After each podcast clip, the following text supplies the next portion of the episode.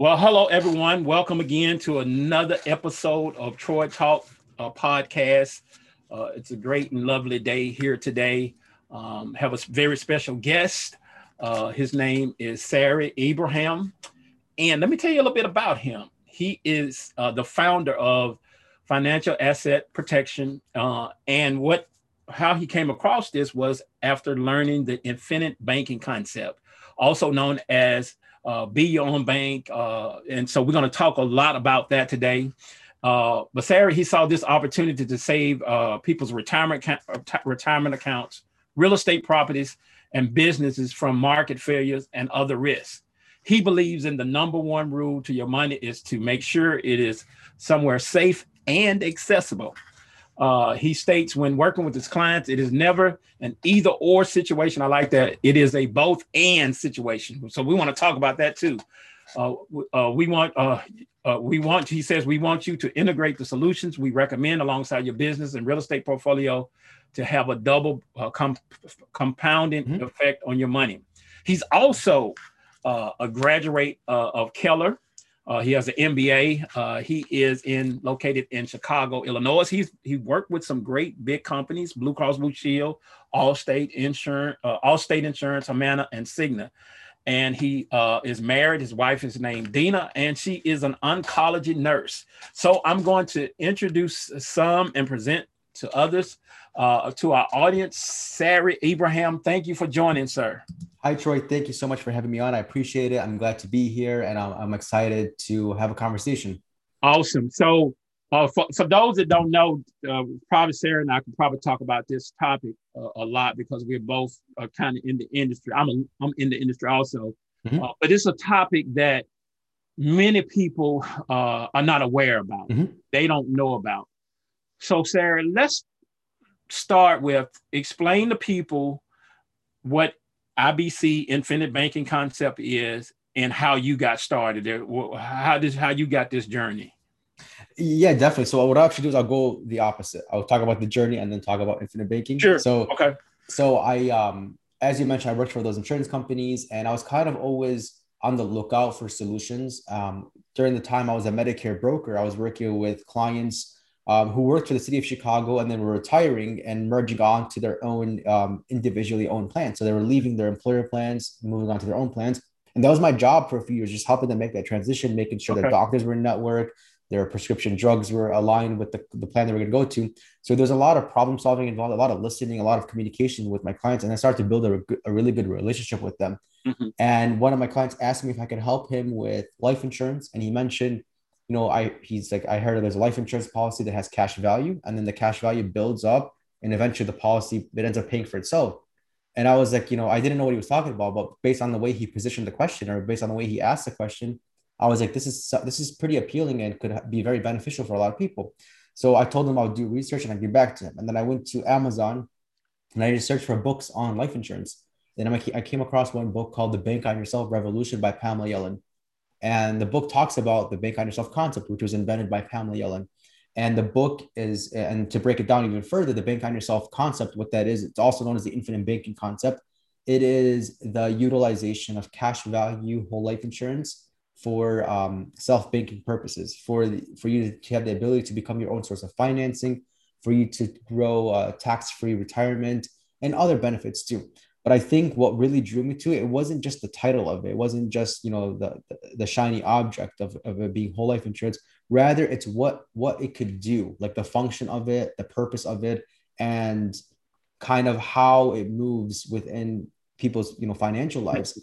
Um, so that's how I came across the concept. And then, you know, back to my Medicare client, I was like, this not only could help him, but this could help anybody, anybody who's a small business owner, who is a full-time employee, who's a retiree, and who's somebody who's looking to retire in the next 10 years, in any situation, in, in any one of those situations, this could be uh, financially beneficial. So that's how I came across the concept. I then became a bank on yourself professional. And this is what our main focus is right now. Our main focus is using infinite banking, or you know, I'll, I'll keep you know using them interchangeably, infinite banking and bank on yourself. But that's what our kind of our goal is: is to um, help small business owners, real estate investors, and full time employees use the strategy to become their own um, become their own banker. let me ask you a couple of questions, and I'm jotting notes because I, I, I, like to ask questions. Mm-hmm. So, and, and I know these questions, but I want the audience to my yeah. audience to, to know these questions. So, first question is, you, when you say whole life, people here, uh, uh, you know, some years ago, people said whole life was bad. Mm-hmm. Can you speak to whole life then and whole life now? Yeah, that's an awesome question, Troy. So I think it goes both ways. So yeah, whole life insurance could be bad uh, in certain ways. And what that means is that when we talk about infinite banking and bank on yourself, we're not saying every single you know whole life insurance product from every single company. It had there has to be certain things that have to be accounted for. Like number one, I guess what has to first be accounted for is the objective. If your objective is to start this self banking per uh, self banking function or to become your own source of financing, then it's it's you must know that not every insurance company could do that. Only a set a, a few amount of insurance companies could do that. Um, and there are certain qualities that these companies need to have or these products need to have in order for you to align with your objective. Mm-hmm. So number one, it has to be from a mutually owned insurance company and not a stock owned insurance company. So it has to be an insurance company that gives dividends back to the policy owners. Um, number two, and I guess to go back to number one, the difference between a stock owned company and a mutually owned company, a stock owned company gives their dividends to shareholders. Mutually owned insurance companies give their dividends back to the policy owner. So you want to be on the dividend receiving side of the company. And then number two, you need to make sure there's something called a paid up additions rider um, in place. The paid up additions rider helps turbocharge the cash value over time. It helps increase the cash value and the death benefit over time. Um, it also helps with flexibility. Not every insurance company offers the paid up additions rider, so you need to make sure they have it, and you need to make sure there's an, there's an advisor. This is not something you want to just go online and just do on your own. You want to make sure you have an, a trusted advisor, a competent advisor who specializes in the focus of cash value whole life insurance for self-banking purposes. That's completely different than just an, an, agent selling life insurance only. You need to make sure they actually know what they're talking about and they know what paid up additions rider is. And it's and then it's properly structured too. So the policy is not just all you know life insurance only or all base life insurance. There's a, a healthy combination between the base life insurance and the paid up additions rider. So that way it gives you that increase in cash value on a tax favored basis, also creating, giving you liquidity and flexibility too. And then number three, you need to make sure it's something called a non-direct recognition company. Uh, what this means is, let's say you're building your whole life insurance policy, right? And you reach a point where you have $100,000 in cash value. So that's your current cash value is $100,000.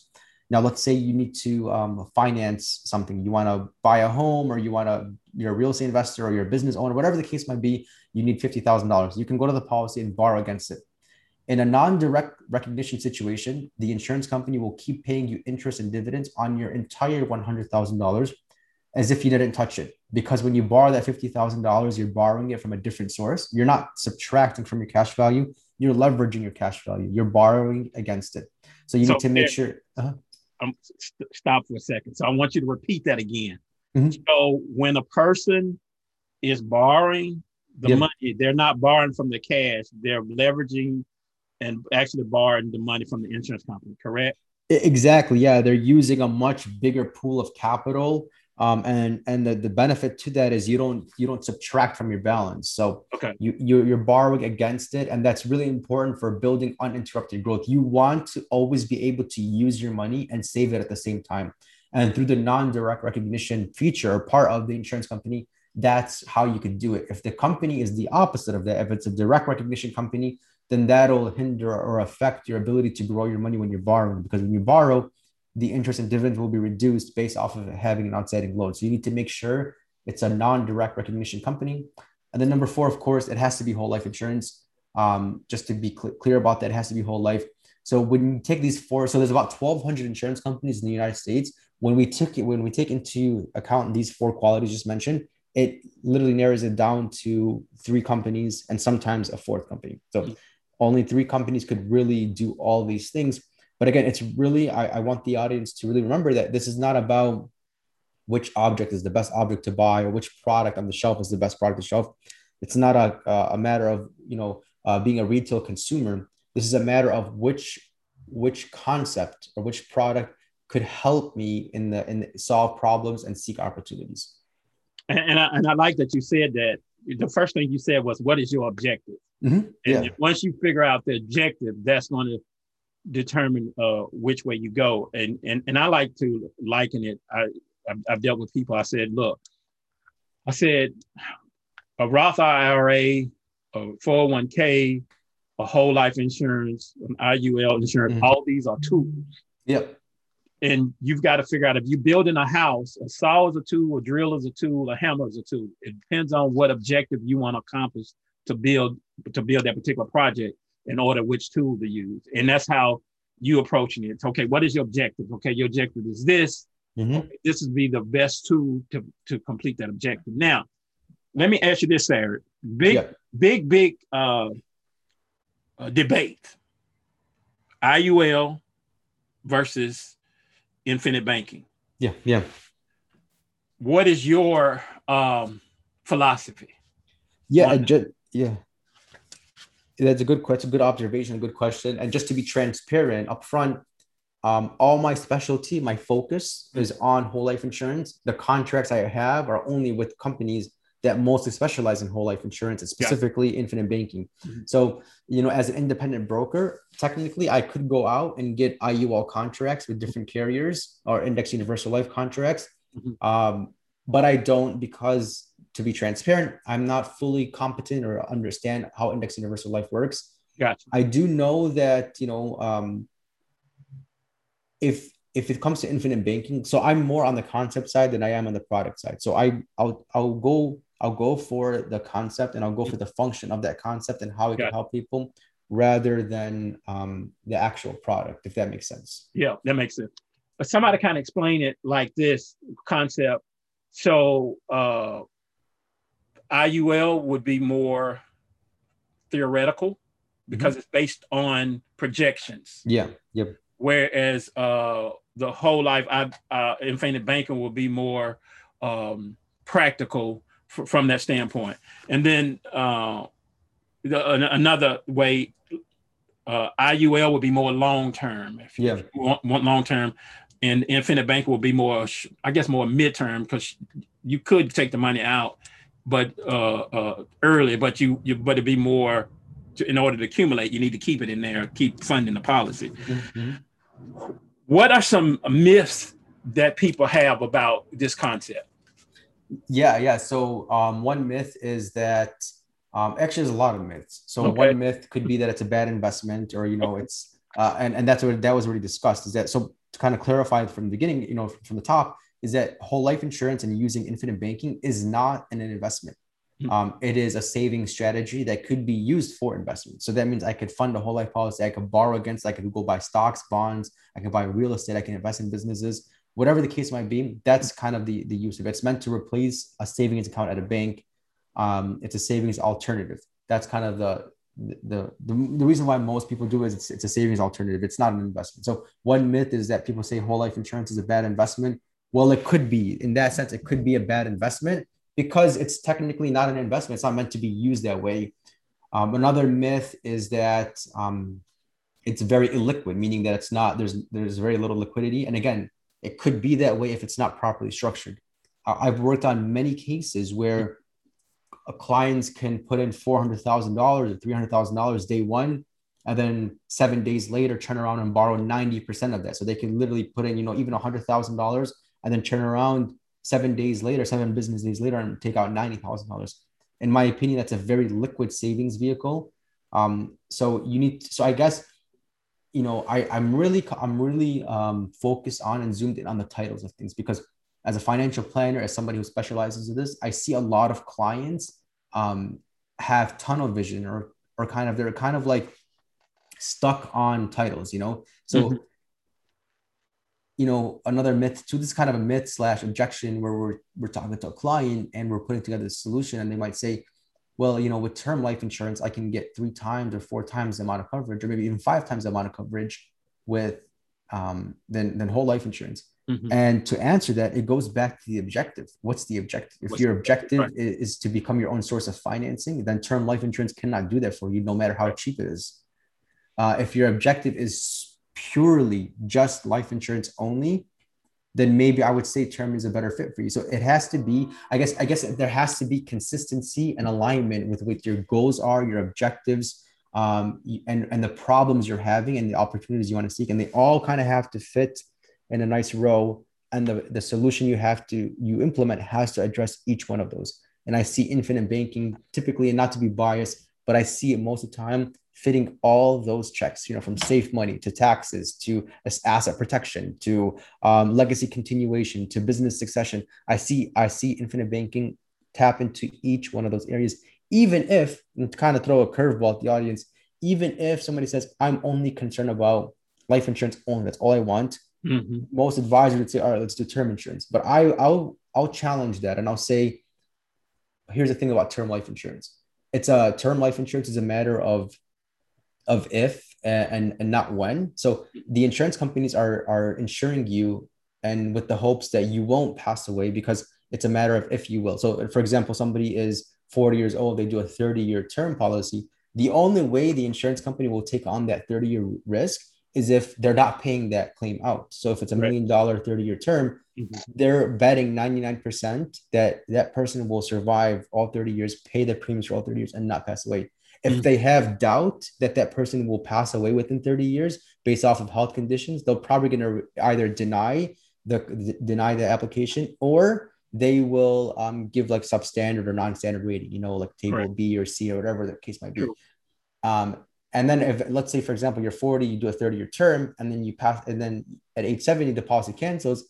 But let's say at age 71 now, you're diagnosed with cancer. And then at age 73 or 74, you pass away um, now the, the, life insurance function didn't come into play. I mean, it's a very sorry to throw such a harsh example out there, right. but but um, uh, let's say you're 71 now, you're diagnosed with cancer, you can't renew that term policy. You can't get any life insurance now, and you the the function of life insurance now, only the objective of life insurance now is off the table. So whole life insurance could make it a permanent form where no matter what your family, your beneficiaries will get that money eventually. Unless you live to 121 years old, you'll get the entire life insurance policy back to you, the entire endowment back to you. So I guess it could it could address multiple functions and multiple objectives, but you have to know your objectives before you do this concept. Uh, Sarry, let me ask you. You you said something. So uh, I like something you said. So you're saying that a savings alternative. Yeah. So you so what I'm understanding is, uh, and I did some research that uh, the average bank is paying 0.9 percent mm-hmm. savings account.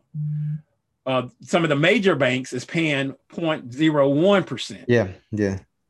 So you're saying that this is a alternative for savings that a person can get more than 0.9% and access it uh, if, if, if worst case scenario 90% if need be the next day exactly yes um, it's it's definitely much greater than a savings account i have um, a savings account with chase bank right now and i think i get one penny um, a month for every thousand i have something like that Mm-hmm. I, right. It's either it's either one penny per year, one penny per month, right. something yeah fractional, very right. tiny, you know. Um, so yeah, it's definitely a, I would say it's a savings account alternative. It gives you far more uh, growth than a savings account. Also, far more, and then also you don't have the you don't interrupt your growth. So let's say, for example, you're building up this policy, then you need to access it. You're not going to interrupt that growth and mm-hmm. subtract mm-hmm. from the principal, and then have to do it all over again you keep growing your money. It's kind of like um, an increase in cash value, but still having liquidity in the meantime. So you can still access that money, still borrow against it to use over and over and over again. And that's something that's really important for a lot of clients to know. Is back to the myth that or, or obstacle thing is that some clients would say, well, what's the annual rate of return on this? What's the average annual rate of return? Mm-hmm. And I think that that's irrelevant, but I'll answer it anyway it's it's a very conservative rate. It's three percent, maybe four percent, uh, mm-hmm. uh, and then with dividends throughout your whole life, probably come out to a five percent average. And then clients would say, "Well, I can go and get eight or ten percent somewhere else," and it's not meant to, as you mentioned earlier, it's not an either or position. It's not an either or uh, concept. Mm-hmm. Rather, we could do both. We could save in the policy, borrow against it, and then use to fund those pol- those investments that are eight to ten percent wherever they might be. So it's the volume of the you. It's it's how you use your dollars, not just where you park them to earn you higher rates of return. I think that's a very um, limited or fixed mindset way of looking at financials. Is that financial planning is not meant to go, to, you know, it's not retail shopping where which product has the nicest, you know, ingredients or the nicest rate of return. Rather, it's it's how it works and how it could work in your life over and over again. Because back to the whole savings account thing that I just mentioned, you know, one penny for every thousand. My bank is then taking that thousand and then multiplying it by 10 times that and then yep. loaning that out to other people and charging those people you know, um, you know, 10%, 12%, 16% on credit cards and auto loans and other places, other things. And they're doing that over and over and over again. They're churning out those dollars over and over again. And that's what people need to understand. That's what clients need to understand is that you need to have the ability to churn your dollars over and over again without ever interrupting them and without chasing mythical returns, you know, and chasing things that are quite irrelevant. So it's um, you know, I I've been talking for a while and I get really passionate about this. No, no, so no, I, no. I see. I, I love this, and uh, I, I know all this, but I want the people to hear yeah, this. Yeah, yeah. So when they're listening, because they don't know. So he, he, here's uh, so so so basically, Sarry, what you said is that I, I caught this. Now I don't know if people caught this. So you said uh, that a person could use it as a saving vehicle and then turn around and go buy the stocks at yeah. 10, 12, 15%. So it's not a and and or it's a both yeah. uh, situation. So they could do both. Uh, and so I want people to understand that's what you were saying, uh, that um, it's an alternative saving, but you're going to get more than you can a, a, bank, which we just know you said you get a chase to give you one penny per a thousand or something yeah. like something that it ain't even worth trying to calculate. right. and, and uh, so they can uh, uh, do that. Uh, I was in a room uh, on the clubhouse mm-hmm. Uh, a couple of days ago, and I was in a real estate room, and the name of the the name of the topic was other other ways to fund your real estate deals that you don't know about. Yeah. And guess what the strategy was? Infinite banking. Infinite banking. Yes, that's what that was the strategy. Uh, a guy named Jake was a uh, song. Jake Song was talking about the infinite banking uh, concept, and he was in a real estate room showing people they could use this to fund their deals, their real estate deals. And mm-hmm. and a couple of uh, people who are have been involved in real estate and really have real estate deals said uh, these people, their, their main uh, area was real estate, said they've used the infinite banking concept to fund some of their deals. Mm-hmm. Okay. Yeah, so, I can see that 100%. Yeah, definitely. Yeah, yeah. So, so let me ask you this. Uh, mm-hmm. You mentioned about taxes. What mm-hmm. advantage is taxes for a person for using the infinite banking concept? Will they have to pay taxes on the money that they take out or, the, or their growth? Yeah, so in most situations, the only time, so yeah, the answer is no. You don't have to take, you don't have to pay taxes on the growth. You don't have to pay taxes while it's in your policy growing. You don't have to pay taxes taking out loans and withdrawals, and the death benefits income tax free. Now, here's the thing though, all this is true unless it's a modified endowment contract. That means it's a MEC policy. If it's a MEC policy, the growth is still tax deferred. Um, the only times you have to pay taxes are if you take out withdrawals and loans uh, if you're under the age of 59 and a half, you have to pay a 10% tax penalty plus um, the ordinary tax on it. Uh, the income, the death benefit is still income tax free, whether it's a modified endowment contract or not. Mm-hmm.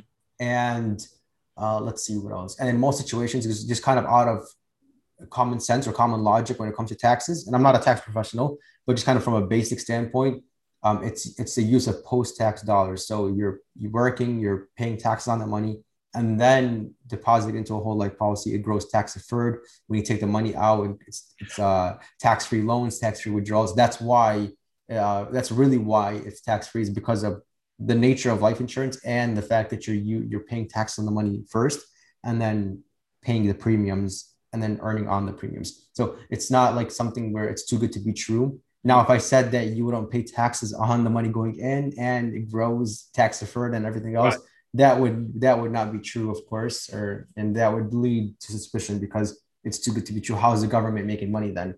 right. the government makes money because they're getting the taxes upfront from you. Now, uh, isn't it up to the agent or the financial professional to make sure when it's structured properly, it's not a, a MEC or modified endowment contract? Absolutely. It's up to the uh, insurance, the, the, broker, the advisor, and the insurance company. So um, I think every advisor should always, should never show um, any illustrations. They should never make any recommendation, financial recommendations. They should never submit any applications to any insurance companies unless they know the client situation. So if you're listening to this and you're wondering how do I know if you know the person I'm dealing with um, is reliable or not, you need to they, you need they need to ask you questions. Hmm. It's like when you go to a doctor, the doctor doesn't, doesn't just prescribe you medication. Correct. They ask you questions. You know how you know how long have you had chest pain? How long? Whatever they add, they diagnose you. They ask questions, and then based off of your age and weight and other things like that, they make a specific recommendation. You know, they hmm. know that's what their job. They're, they right. diagnose and prescribe. And the same is true with financial professionals. We should listen, ask questions, and then based off of their financial situation, okay, they live in the state of California. Okay, they're they're in this tax bracket, or you know, it would make sense for them to do you know X, Y, and Z. We need to then prescribe or make the recommendation based off of after the facts have been delivered. So you need to really understand them, and this is where the knowing the modifying endowment contracts come in. Is that you know the products, you know the companies, you know how to structure them, and you know how. And sometimes that you could do a modified endowment contract. I've done them before with clients uh, intentionally. We've done them knowing that there's a tax liability, but it's the other benefits of it that right are, are beneficial behind. Yeah, you just yeah, the strategy behind exactly. Yeah. Now, uh, where the insurance company comes in is, for example, when you have a policy, let's say you have a policy you're paying in ten thousand dollars a year, mm-hmm. depending on the company and other factors, you might have room in the policy. Let's just say uh, $2,000 more. I'm not saying that it's always going to be 20% more, but let's just say from this example, mm-hmm. you put $10,000 in and you have room, wiggle room to add in an extra $2,000. Let's say you just write a check for another 10, you pay $10,000 for the year, and then you write another check for $10,000 on top of that.